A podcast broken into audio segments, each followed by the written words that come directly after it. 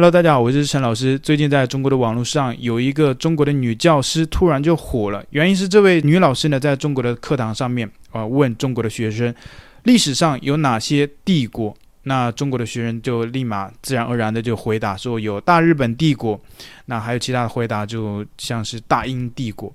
那老师就突然对这个大日本帝国啊就突然非常的敏感，一下就生气了。但是我觉得很可能就是一种作秀啊，因为他放一个相机在那个右下角，全程就记录下来，然后把它编辑好，发到他的个人的抖音账号上面呢，瞬间就引起了中国的这些小粉红、爱国五毛的瞬间的这个内心的澎湃啊，觉得好激动啊，啊、呃，所以这个很显然就是为了博眼球。因为老师你明明问的问题就是历史上出现过哪些帝国，那同学就自然而然的回答到大日本帝国，这本来就是答案嘛。还有一个双标的就是中国以前也、呃、历史朝代上面也一直都是帝国。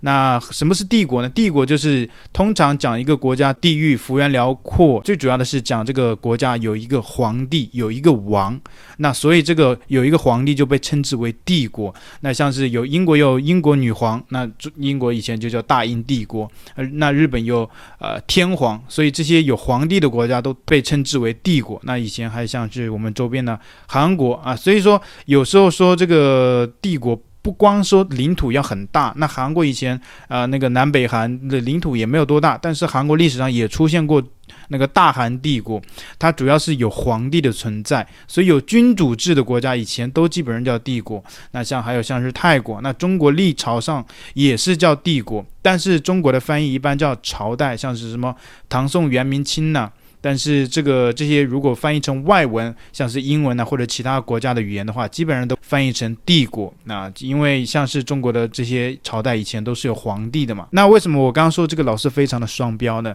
那你日本来侵略中国，没错，我承认，大家都承认，所有人都承认，这就是个侵略的行为。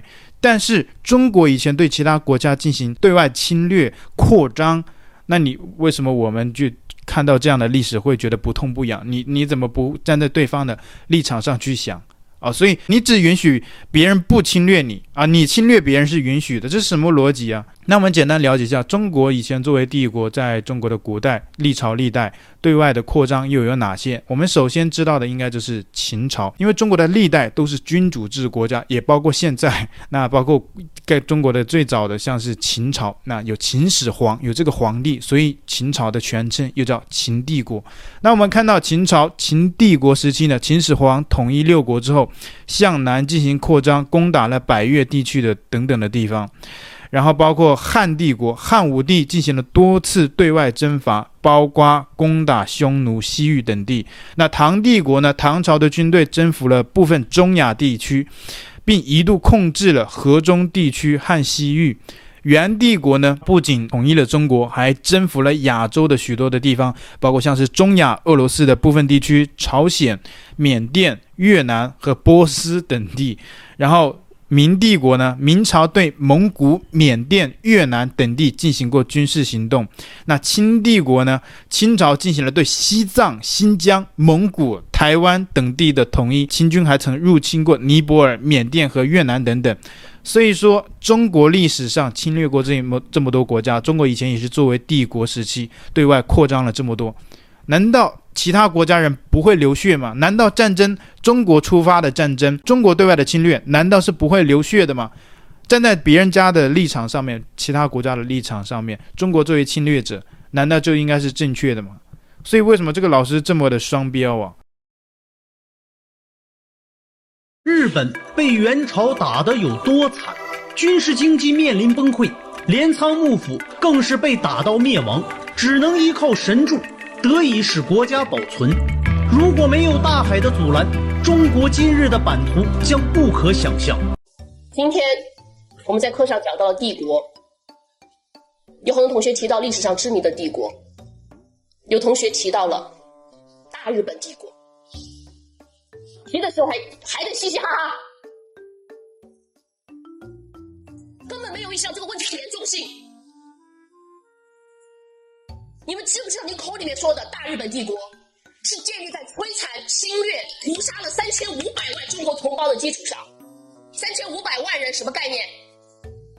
相当于一个中型国家举国灭亡。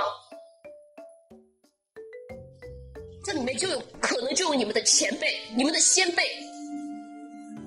想一想，如果你们的家人、你们的父母被人屠杀、被人欺辱、被人虐待，这是什么？这是杀父仇人，血海深仇。对于这样的仇恨，我们怎么能忘？怎么敢忘？我们班叫什么名字？大声说！国栋班，国栋班。我希望你们成为国家栋梁，成栋梁之才，当国之柱人。所以在我这个班上，你们可以做得不好，甚至可以调皮捣蛋，但我绝不允许我们班出现崇洋媚外的人。如果我发现在我班上有这样的人存在，我立马给校长打报告。这个学生我教不了，我也不愿意教，让他爱去哪儿去哪儿。作为一个中国人，如果连自己的国家都不爱，就不配当中国人，就应该被钉在历史的耻辱柱上。我希望大家记住，一个国家，一个民族，就必须要团结一致，让那些崇洋媚外、卖国求人的人无处遁形，毫无生路，无地自容。大家对于中国这个女老师的发言有什么样的看法？欢迎在留言区按赞、留言、分享你的看法。喜欢我的影片，请记得帮我按赞、订阅、开启小铃铛。另外，你可以透过加入频道会员来支持频道的发展。谢谢，拜拜。